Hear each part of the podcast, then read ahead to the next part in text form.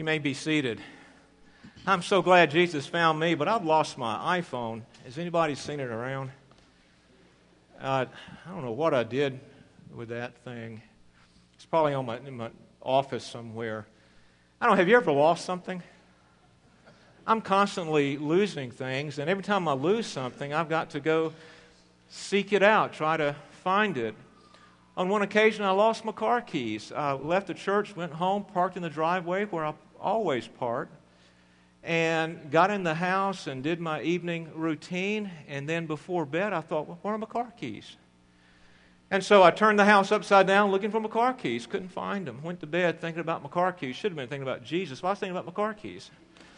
And so I woke up and, and, I, and I knew that between where I parked and where I laid my head down on the pillow to sleep, my car keys were somewhere.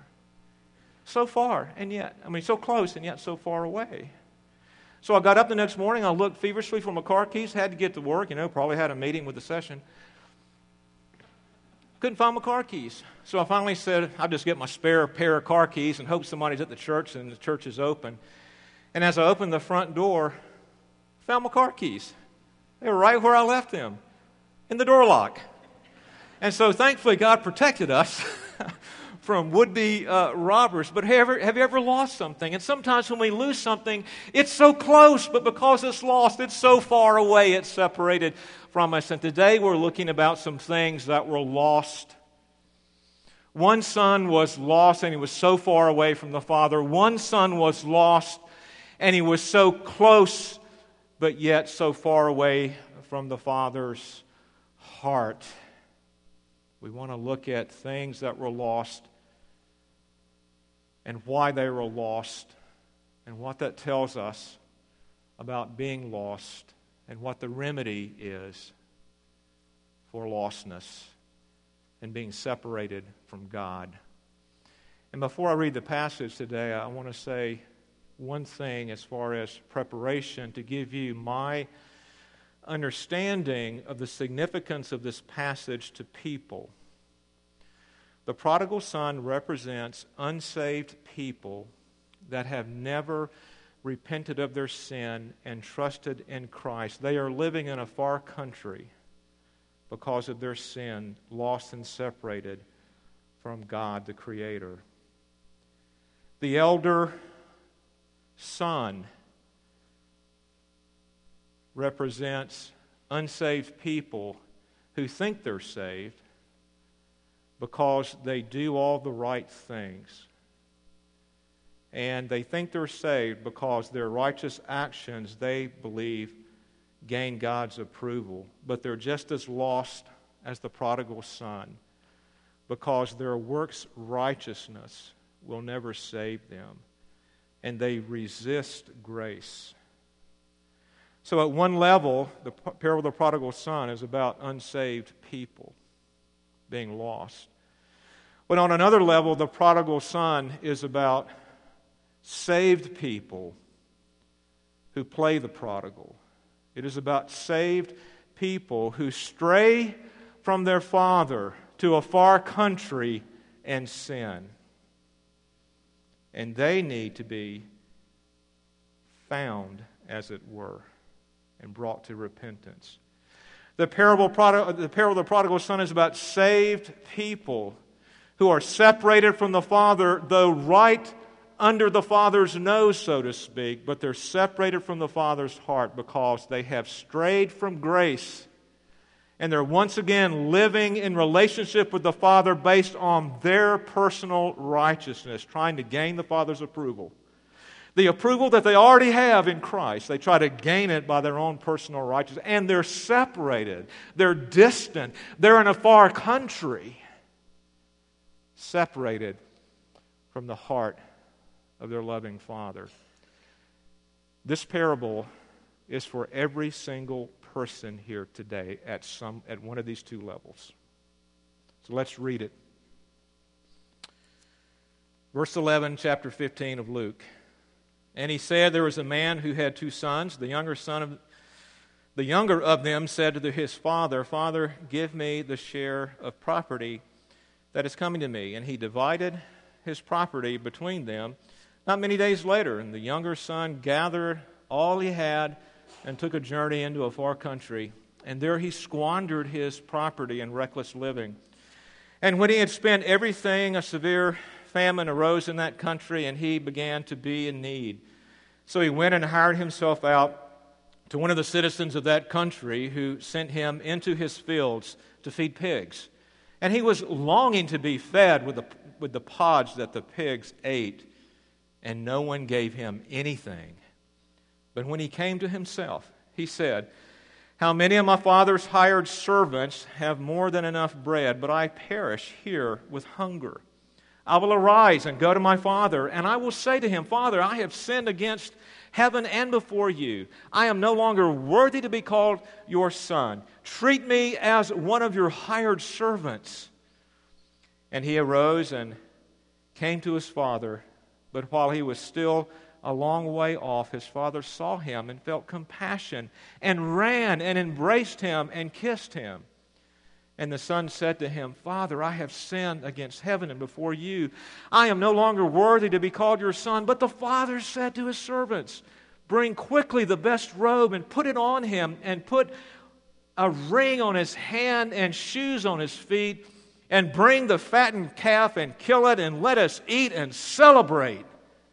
For this my son was dead and is alive again. He was lost and is found. And they began to celebrate. Now his older brother, older son, was in the field, and as he came and drew near to the house, he heard music and dancing, and he called one of his servants and asked what these things meant. And he said to him, Your brother has come, and your father has killed the fattened calf because he has received him back safe and sound. But he was angry and refused to go in.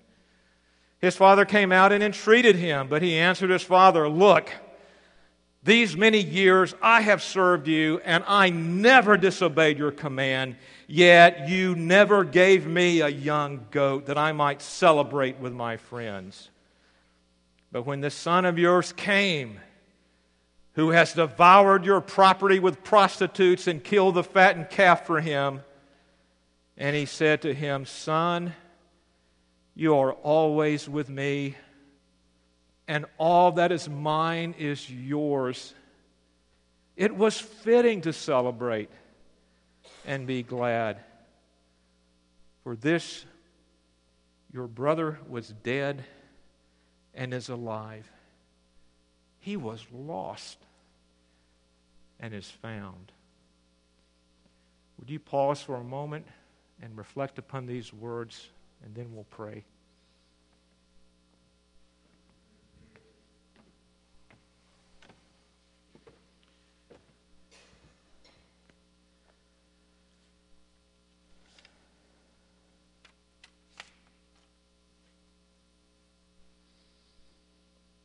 Father, and what a privilege it is for us to address you as Father.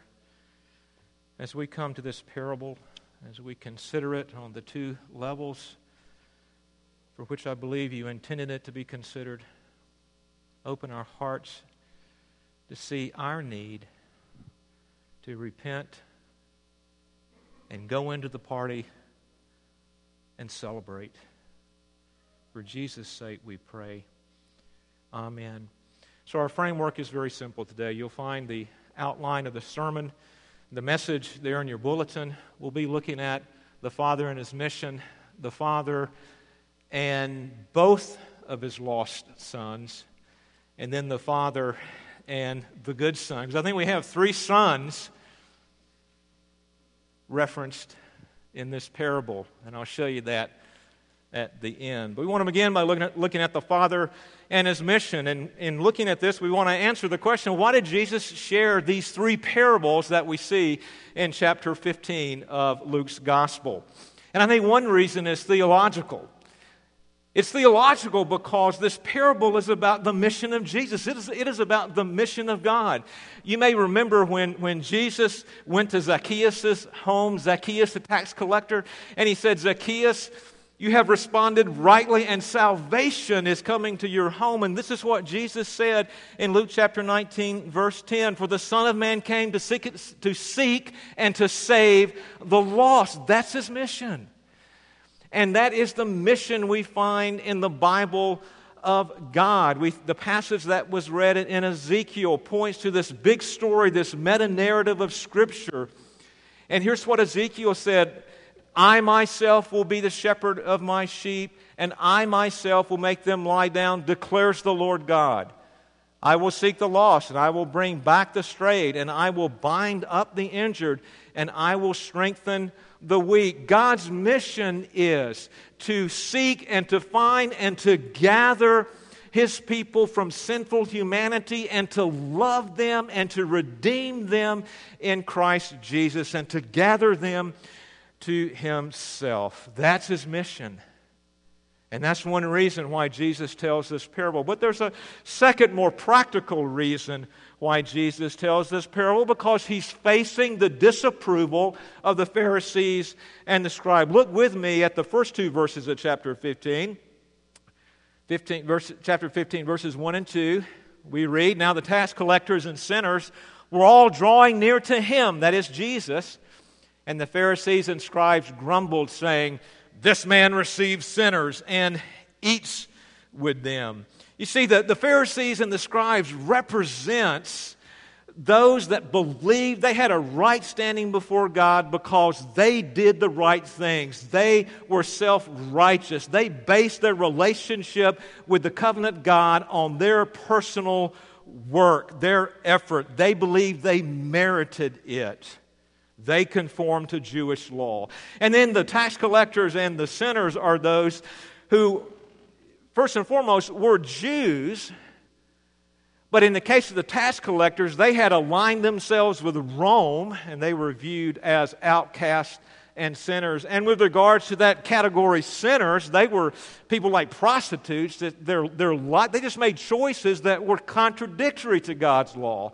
And so the right, the, the morally righteous, the self-righteous view tax collectors and sinners as defiled and outcast, unworthy of any benefit of God. And we see that that's the context in which this takes place.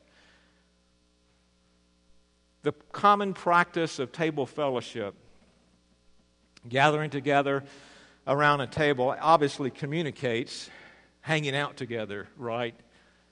And enjoying one another's country, company.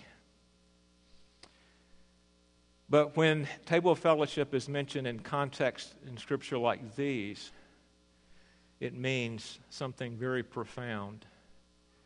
It means the grace of God in gathering undeserving people to fellowship with Him around the table. And what the Pharisees and scribes saw Jesus doing was something contradictory to what any good, upstanding Jew would do, associate with tax collectors and sinners. Why would you do that? You're sinning in doing that. And yet, what Jesus was doing was demonstrating his mission, seeking out sinners to save them. And the response of the Pharisees and scribes was to, be dis, to show disapproval towards Jesus.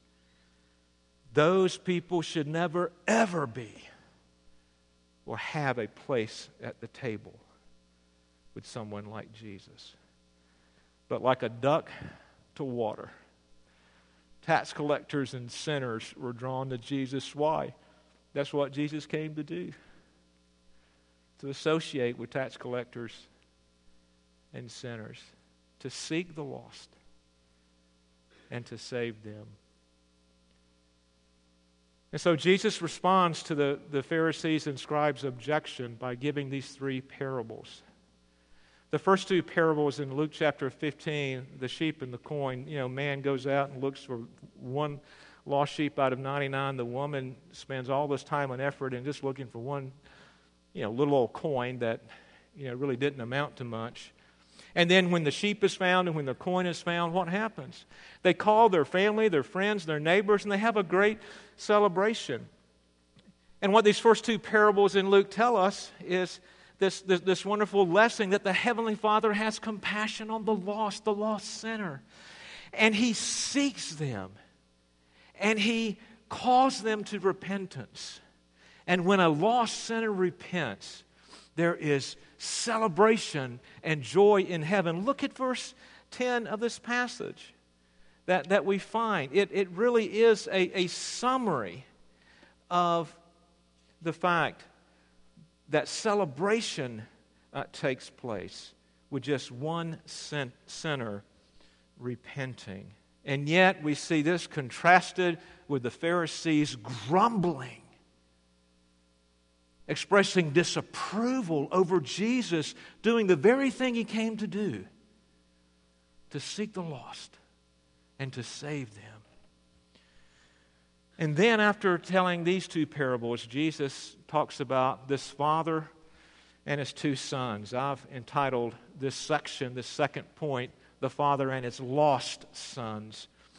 You know, when we look at, at this parable, what, what, what is it entitled in your Bible and mine? It's the parable of the prodigal son, as if only one son, the younger son, was lost. But in reality, they were both, they were both lost.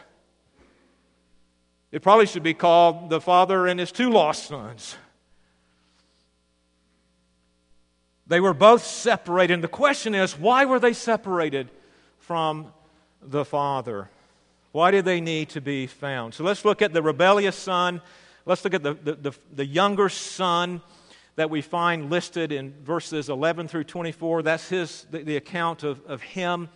And we just need to remind ourselves that this rebellious son, this younger son, represents uh, humanity that is in a far country and separated from God due to sin.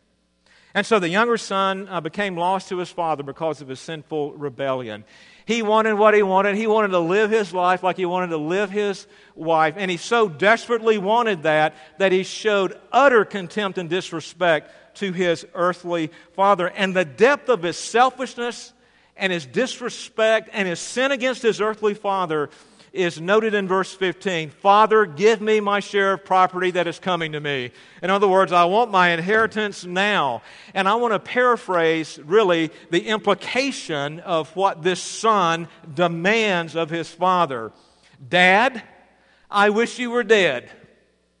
I am sick and tired of your influence in my life. You hinder me. I want to live my life like I want to live my life, and I don't want to be anywhere near you so you will hinder me. I know what is best for me. So give me my inheritance so I can go live my life. Dad, I want this so much, I wish you were dead. put yourself put yourself in the father's place. You're talking about a dagger in the heart. And you know what? Maybe some of you have actually heard that from a child.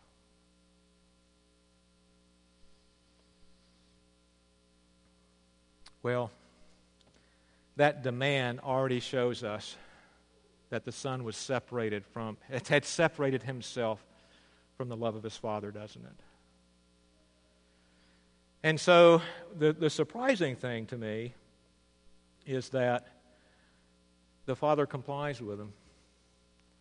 And so, in effect, what the Son has done is that he has cut himself off from his Father.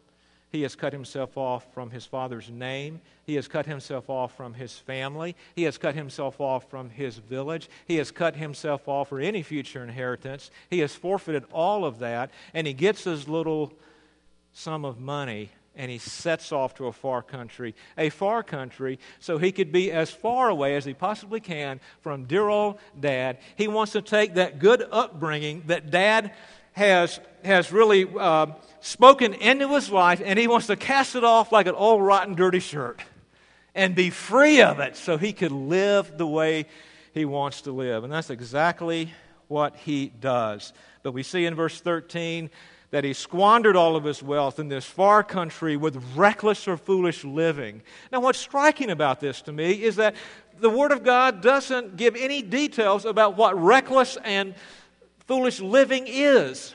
And I think there's a reason for that. Much like we don't know what the thorn in the flesh was in Paul. It's kind of open ended, it could be all sorts of things. Because your reckless living may be different than my reckless living. and the minute you start detailing reckless living, you say, oh, well, that's not in that list, and I don't do that, so I'm not re- living recklessly. I mean, reckless living, prodigal living could be all sorts of things. It could be immorality, it could be materialism. But ultimately, it's idolatry, isn't it? I want the life I want, and I want to live it on my terms, and I'll do anything to get it. I'll even wish my dad dead.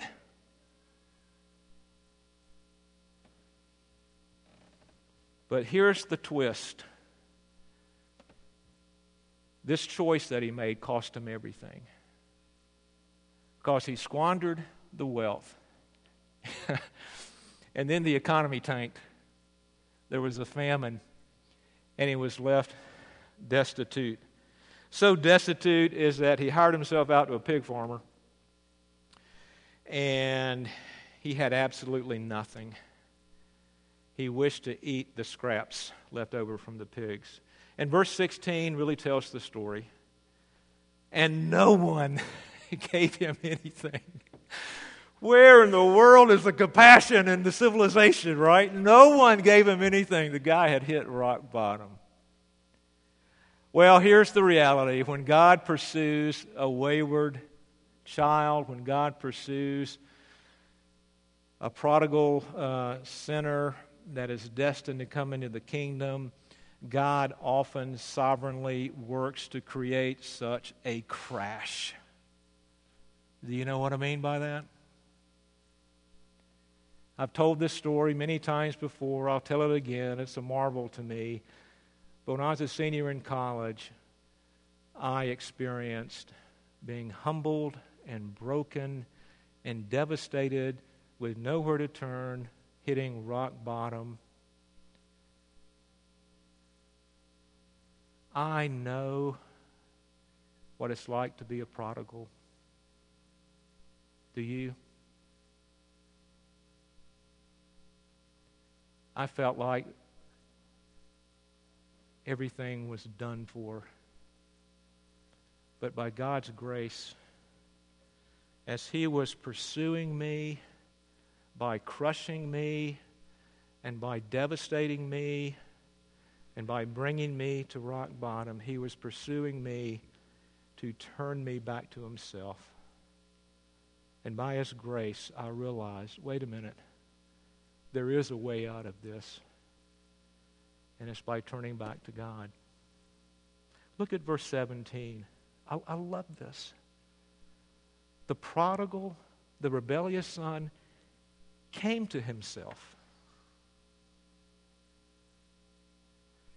In other words, in all of his brokenness, in all of his humility, in all of his desperation, being at rock bottom, maybe a foot below rock bottom, he came to himself. That's grace. Nothing short of grace.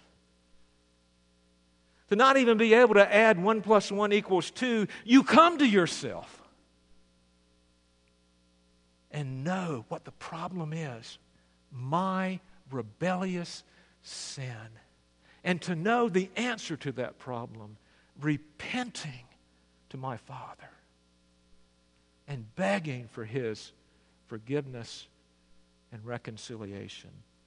And so he comes to himself, even though he's at rock bottom, nowhere to go. There is a way out because he remembers this, his father's compassion. And so the son gets up, he returns. It, the funny thing about this is that he rehearses this little speech of confession, doesn't he? and so he's ready. You know, he's going back to his father. He's, I bet he smells. Uh, he is dirty. He obviously doesn't have shoes. He's been completely divested of anything that would point to him as this man's son. Even his status in the community has been forfeited. I mean, he's a nobody, he's nothing. And here he comes with his head held low and he's walking to his father. Then, verse 20. Verse 20 is so profound in this story. Great preacher Charles Spurgeon wrote this The eyes of mercy are quicker than the eyes of repentance. Then Spurgeon says, God can run where we can scarcely limp, And if we are limping towards Him, He will run towards us. Have you ever experienced God running towards you? I have. It was broken beside my bed when I was a senior in college with nowhere to go. God ran to me, as it were, and enabled me to come to myself and to see my sin, to see my need to return to my Father. See, the Father had not left me, I had left him. And so the Son returns to his Father. But verse 20 tells us that the Father was looking for his Son's return. And before the Son ever laid eyes on the Father, the Father saw him. And here, the, one of the most important men in this village, a nobleman, an honorable man, runs, which was very dishonorable in that culture for such a man of status to run. This man basically cast aside any, any status he might have in that community and he sprinted like some of the races we've seen with the Olympics. This father would have beat them all to run to his son. Because running to his son, who had so dishonored him and disrespected him and wasted his resources. He ran to his son because it was fueled by love for his son. And that's what God does when he pursues a sinner. He runs for them even before the sinner can lift their eyes to God. So you know the story. He gets to the son you know, the, the son is basically wanting to be reconciled to his father. We know he had no expectation of being restored because the, the son's little speech that he rehearsed is that, Father, forgive me, and by the way, Dad, can you just make me a hired hand in your family? Re- restoration wasn't even in his vocabulary at the time. He just wanted to be re- he just wanted to have a roof over his head and some food to eat. He knew he could get that as a hired hand in his father's estate. But the father would not just simply reconcile, he would restore. And we see the, the ring, the robe, the shoes, all points to complete restoration of the status of this, let's call him a knucklehead of a son.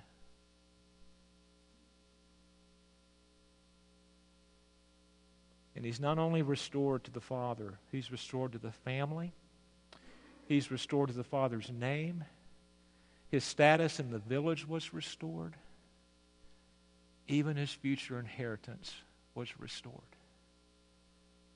Everything was restored. Better than being reconciled. And that's what God does. And then these precious words for this my son was dead and is alive again. He was lost and is found. And then they began to celebrate. Have you ever wondered why it was a fattened calf and not a fattened goat? Well, I have. And the reason is, you know, a fattened goat might, you know, feed a family. But the celebration was so great, it needed a calf a big animal, plenty of meat, because the whole village was celebrating that which was lost being found and restored. What a marvelous story. The first two parables teach that God seeks, finds, enables repentance, forgives, and restores lost sinners and wayward children who have strayed. And that's cause for celebration. Maybe today you are lost in a far country.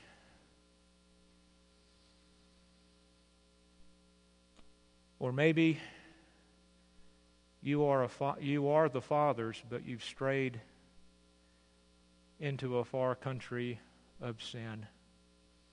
And what this parable calls us to do is to come to ourselves, which is God's grace, and to turn to the Father in His love by repenting and be ushered into the party because the party's for you, a repentant sinner. I'm going to stop there today, though the parable doesn't stop there. And next week, we'll look at the dynamic of the elder son, the self righteous son. Let us pray. Our Father, I, I would ask you to work mightily in our lives today as we reflect upon your grace and mercies and our waywardness, if not our outright lostness because of not seeking you. And Father, we have great hope today.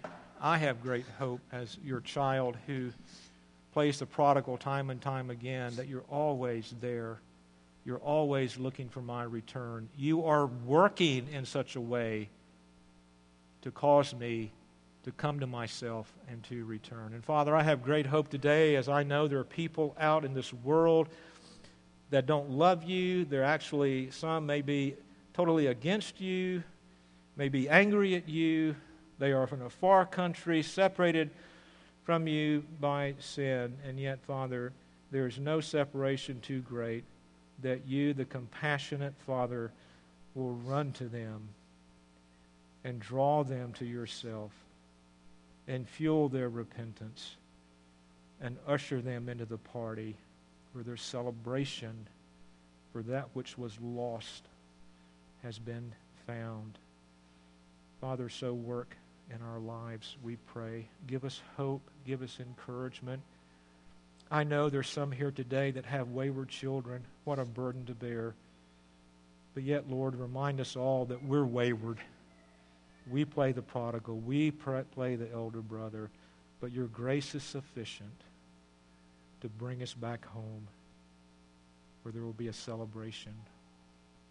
Cause us, Lord, to rest in the gospel for Jesus' sake.